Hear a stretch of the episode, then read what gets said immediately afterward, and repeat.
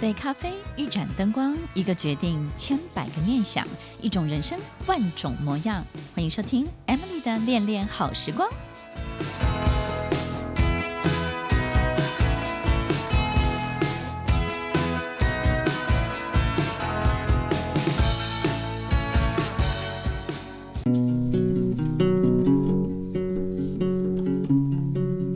欢迎收听《恋恋好时光》，我是 Emily，在每周六晚间八点到十点，与您在空中共度美好的时光。这个世界的确只有少数人会成功，因为一位成功的人的特质就像一匹战马，他必须要告诉自己只能往前看，他没有办法有多余的时间去注意所有经历过的风景，所以少数人的成功。但是呢，却能够带给多数人最大的快乐。成功的人到底快不快乐？其实呢，一个人要成就一个大事业，一定要有一定程度的某一种这个坚固的固着性的性格。然后这种性格呢，迫使他在人生的每一个道路，或者是每一天的日子当中呢，他必须要在这种框框里面去。把自己所有一切呢，这个规律化，或者是组织化，或者是呢纪律化。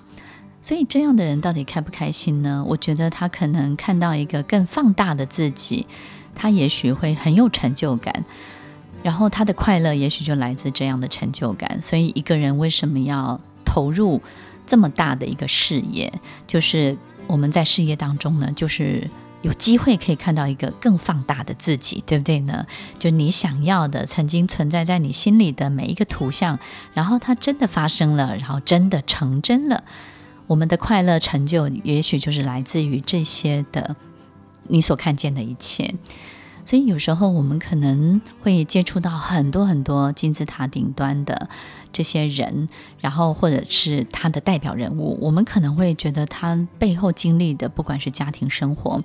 或者是他的每一天所做的每一件事情，好像都不是我们喜欢的。有时候我们会觉得，你真的开心吗？你真的幸福吗？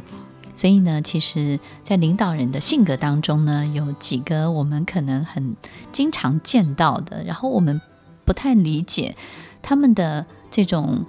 不轻松的日子当中，到底什么东西为他带来每一天的开心。第一种呢，就是高敏性格的人。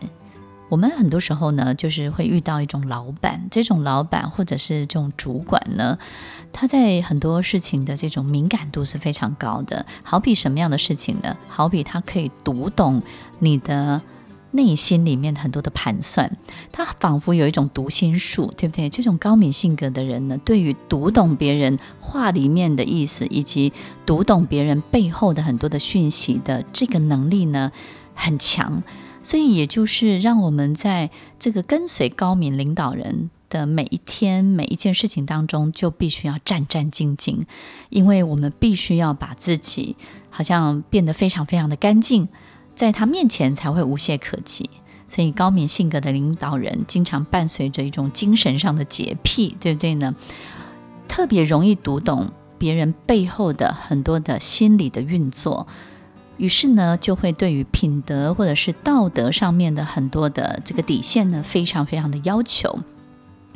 所以，听众朋友，当我们是一个高明型的领导人，我们就会知道，其实我们有时候很希望这个在我们所带的团队或者是所做的每一件事情当中呢，都会希望非常非常的干净。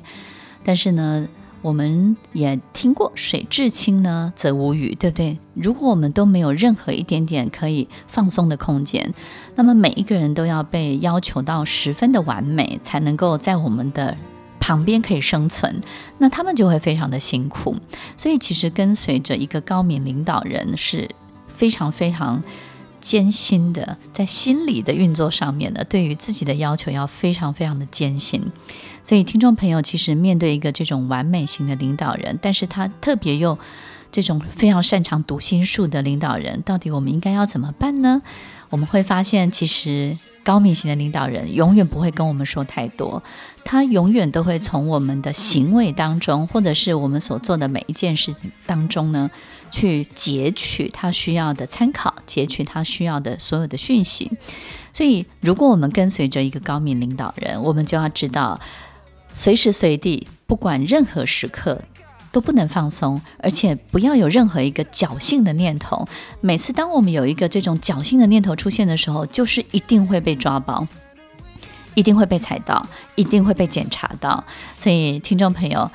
跟随这样的一个领导人也有他的好处，他的好处就是让我们成为一个更棒的人，让我们在组织当中呢遇到的很多的事情不会有太多的意外，也不会有太多其他的风险。但是呢，相对的，我们自己对自己的要求就要特别特别的高哦。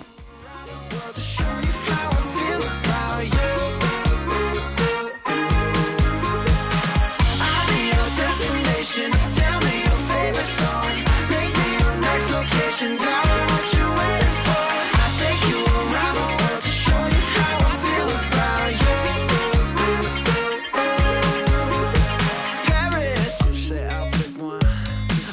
高敏型的领导人也经常会被很多的团队的成员形容成为怪咖，对不对？觉得他有一个特别的癖性，或是特别某一种仪式化的行为，好像特别喜欢收藏某些东西，或者是做某些事情之前一定要先做点什么。所以，听众朋友被我们形容成为这样怪咖的高敏型的领导人，其实非常非常值得我们追随，因为他对于生命中的向往，对于所有事业当中的这种高规格的要求。才能够真的把我们带领到成功必须要抵达的地方哦。聪明型的领导人呢，其实在他一路成长的过程当中，他都没有想要当领导人，但是他有一个特别的向往，就是他希望事情更好，或者是呢，这件事情其实是可以怎么做，他可以更完美的。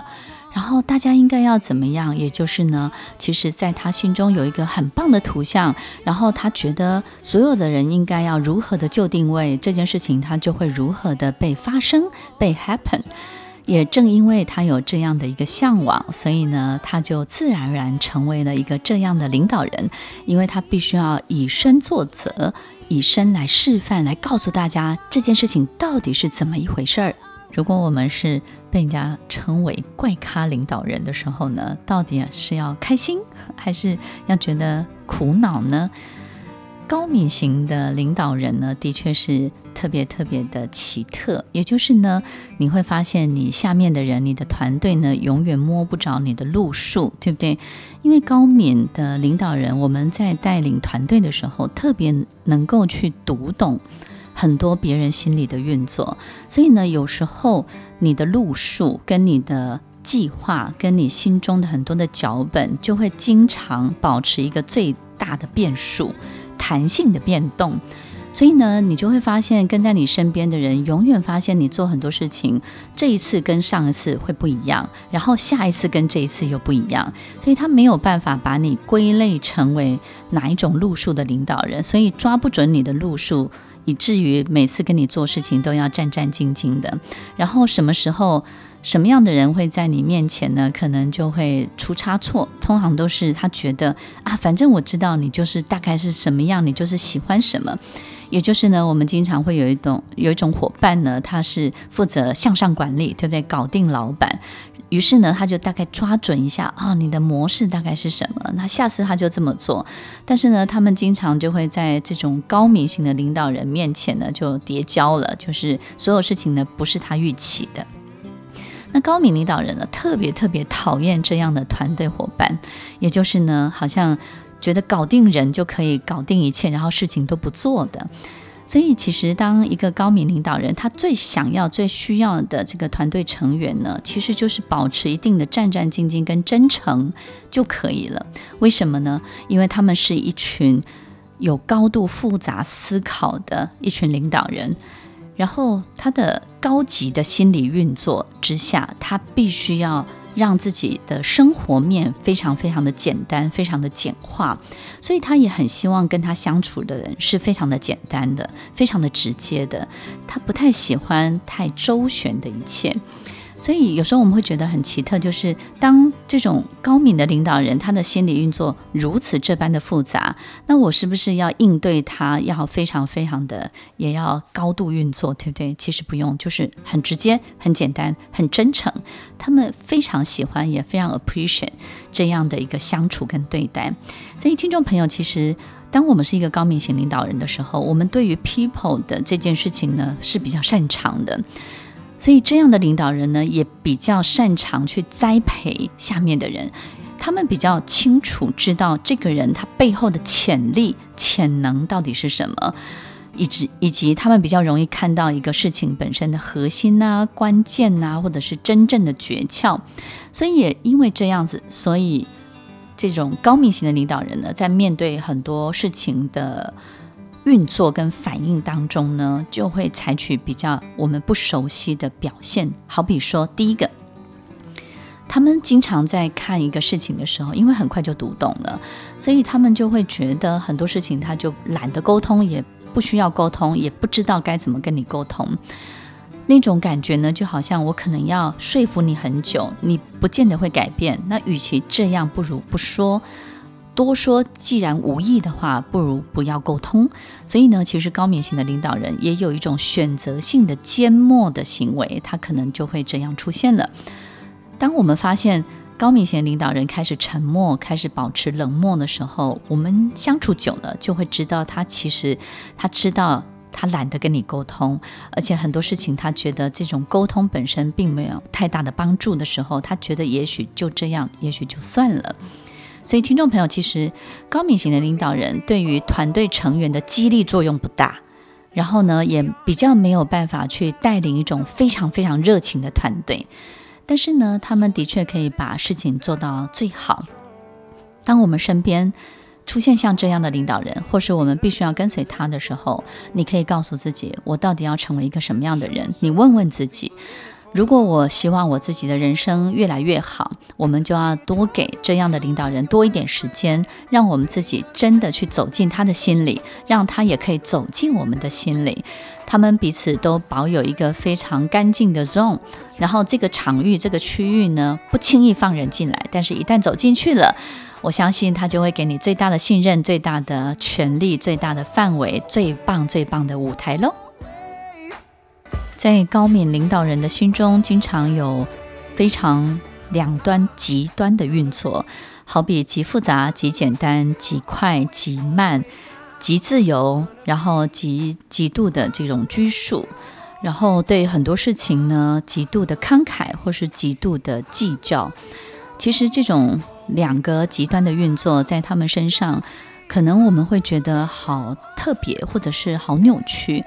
但是其实，在相处的过程当中，你只要把握一个原则，该怎么样就怎么样，该做什么就做什么。其实很多时候，这种心理上面的变化，并不是因为他们对看法改变了，而是他们因应着很多时间的改变。或者是这个事情本身其实与时俱进的很多的变数跟变化，而进行很多弹性的调整。所以听众朋友，其实我们 follow 这样的领导人一阵子之后，我们就会发现，其实很多事情并没有那么的复杂，很多事情只要保持最简单、最干净、最真诚就可以了。成功的人不一定会快乐，快乐的人不一定会成功。其实成功的人格特质。有时候不见得是我们想象中的完美，有时候可能就是我们在生活里面，我们觉得他是那种怪咖型的人物。所以，当我们的领导人有很多我们不解的地方、不解的行为，我们就可以好好的去观察，到底他的心理运作到底在运作些什么呢？我们都知道有雅斯伯格的孩子，但是呢，雅斯伯格的孩子长大之后变成雅斯伯格的大人，通常都会走上一条什么样的路呢？在我们的工作环境当中，我遇过很多的领导人都是亚斯伯格型的领导人。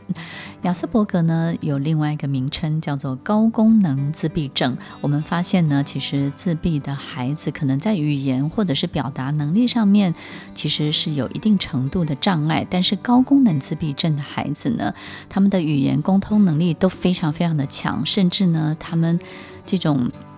好像。把语言当成攻击的这个道具或者是攻击的这个力道呢，比一般人更厉害一点。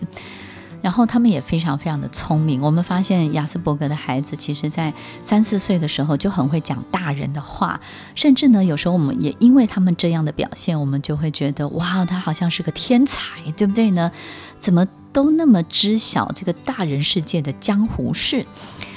然后亚斯伯格的孩子，其实在很多成长的过程当中，我们越来越发现他人际关系的障碍。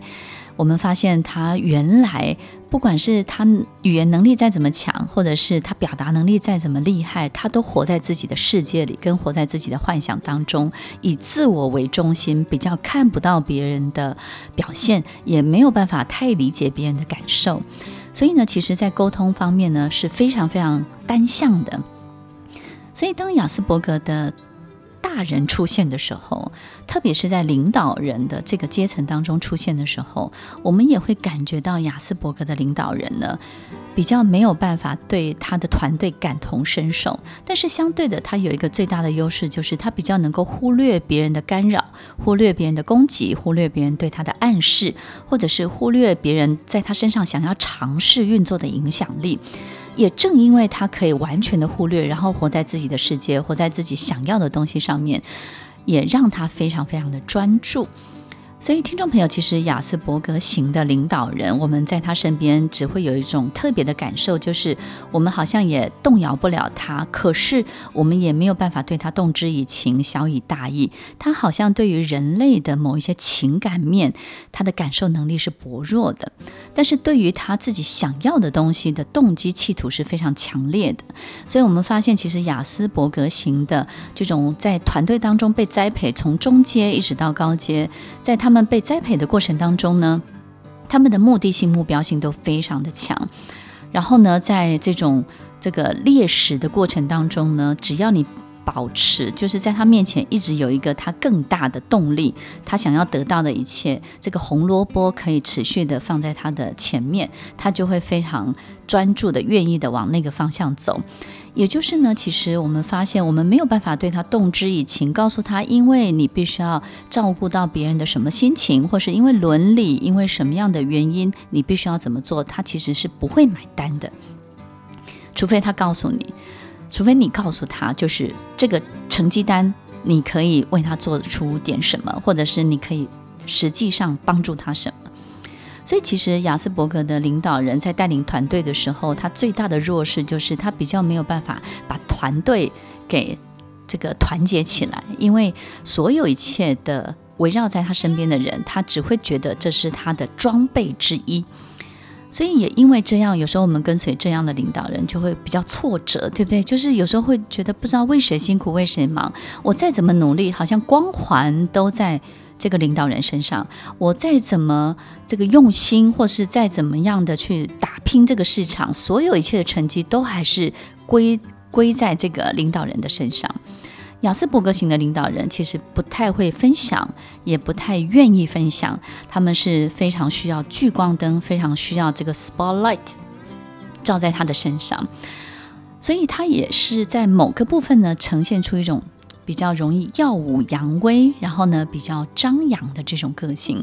所以听众朋友，其实亚斯伯格型的领导人的确不好相处，然后在带团队当中呢，可能也会遇到一些障碍跟困难。可是他们非常非常适合单打独斗，他们也非常适合被一种权威型的领导人来领导他。也就是呢，他其实什么人的情感他都不买单，但是他惧怕权威，惧怕比他大的。惧怕比他更更严厉的纪律，所以我们可以想象一下动物型的这种人格呢。其实你看哈，在动物在荒野当中，有一部电影，这个就是在非洲的草原当中，一个小孩子走失了，对不对呢？然后他的爸爸就告诉他，其实你遇到动物要侵犯你的时候，你只要找一个东西让自己看起来比它更巨大，这个动物就会害怕了。所以，其实亚斯伯格型的领导人，他的动物性也非常的强烈。这种动物性呢，就是只为了生存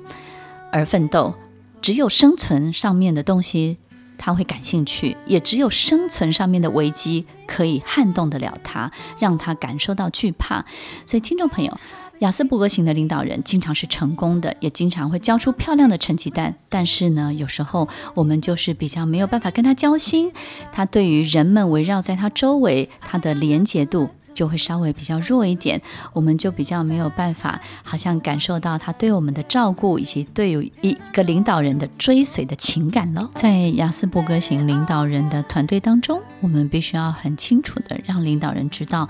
我们最大的贡献会是什么？然后你要清楚他最大的匮乏，他最大的需求是什么？当我们跟雅斯伯格型领导人一起相处的时候，要确定好所有一切的供需关系。只要供需关系成立，你的角色就会保住，而且呢不会有太大的危险，你也就不用那么担心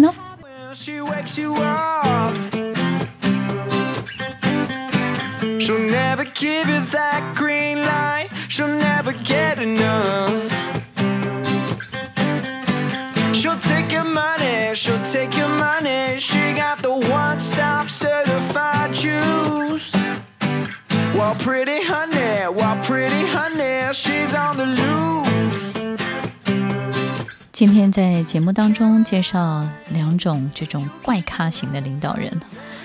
没有一种领导人的模板是固定的。有时候呢，成为一个能够领导这么多人的一个领导人，一定有他成功的道理，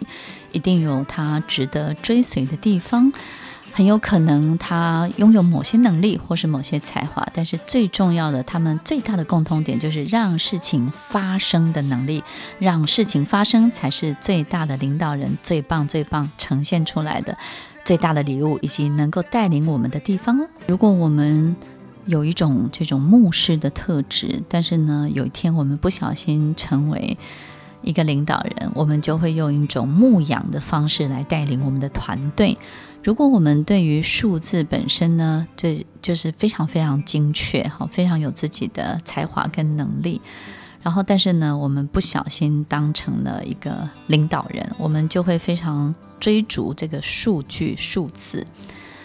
如果我们今天呢，最适合当的就是老师，但是我们不小心又成为领导人，于是呢，我们在带领很多人的时候，就会用教导的方式，用你最擅长的方式。所以，其实每一种不同的领导人，他带来的他最擅长的一切都不一样，每一个人的风格都不同。每一个人都会用他最厉害的，然后呢，最得心应手的方式去要求每一张成绩单，以及在团队当中呢，形成一种他自己个人独特的风格。我相信每一个成功的领导人，在性格上面要有一定的偏执，因为只有一定的偏执，他才能够把所有的力量集中，他才能够专注，他才能够把所有的这个 energy 呢，放在一个单一的独特的事件当中呢，让这个事件本身的能量可以壮大，于是它就可以发生得更快一点。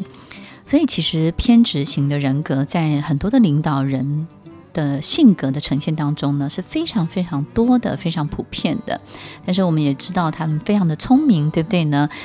那我们有没有发现，其实还有一种类型的领导人？这种领导人呢，他非常的空灵。这种系统性的思考呢，在这种空灵的领导人身上呢，经常就是会发生的非常的彻底。怎么说呢？就是我们发现呢，这样的领导人其实他在转换每一个下一步的时候都是非常跳跃的。我们发现呢，其实他看很多事情呢，非常的全面，完整性呢也非常的高。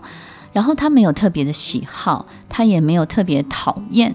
然后对很多事情的这个努力的程度也高，但是呢，就好像我们好不容易做完一个拼图，对不对？一个六百片的拼图一千片的拼图，然后做完了之后呢，他不会想要再去追逐一千五百片或是两千片，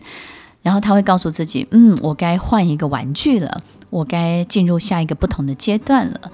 我们也发现也有这样类型的领导人，他非常的外星人，外星人。的很多的思考，外星人很多的行为，就是一个系统一个系统本身的转换。这样的领导人呢，会吸引到非常非常多的追随者。所有的追随者在这个领导人身上看到的都是人生不可思议的下一步，人生无法理解的一个更好的发展。然后每一个阶段都遇见一个很陌生，但是是更好的自己。也就是呢，这个领导人他让你让整个团队看到一个完全不同的下一个阶段。所以，听众朋友，其实不管哪一种领导人，也许我们。要知道怎么跟他相处，就好像有些领导人供需关系必须确立，对不对？好像雅斯伯格型的领导人，像高敏型的领导人呢，需要一点时间让他理解你，让你也理解他，要建立一定程度的信任。我们必须要接受他的高规格的要求，以及他对很多这种精神上面的洁癖。所以，听众朋友，我们可能也没有那么多的幸运，真的可以遇到一个这么好像外星人、很空灵的这种领导人。然后呢，他对很多事情就像个先知一样，对不对？他永远能够预测，然后他永远能够在下一步当中呢取得先机。好像你会觉得跟随着他在这条船上，跟别的船特别的不一样。然后我们就是一群很。特别很优秀，然后呢，在这个世界上呢，是取得先机的一群人。我们有时候会有这种感觉，然后你就会觉得自己好像跟着他也变得不一样了。我们不见得有这样的幸运，真的能够上得了这艘船。但是呢，不管跟在什么样的领导人身边，或者是我们自己是一个什么样的领导人，我们都要知道，其实领导人最重要的就是让事情要发生。你承诺的一切。你先知的一切，你预测的一切，你要带领大家往前的一切，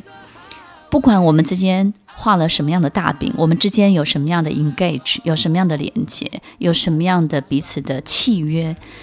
我们永远要知道，你之所以成为领导人，就是要让事情发生，就是要让美好的一切发生，就是要让预期期待的一切发生。只有发生，人才会进到下一步。这个发生本身就是一个最棒的下一颗石头，我们必须要跳过这个石头，我们才有下一颗的石头。所以，领导人的功能其实是在未知的一切，而不是管理已知。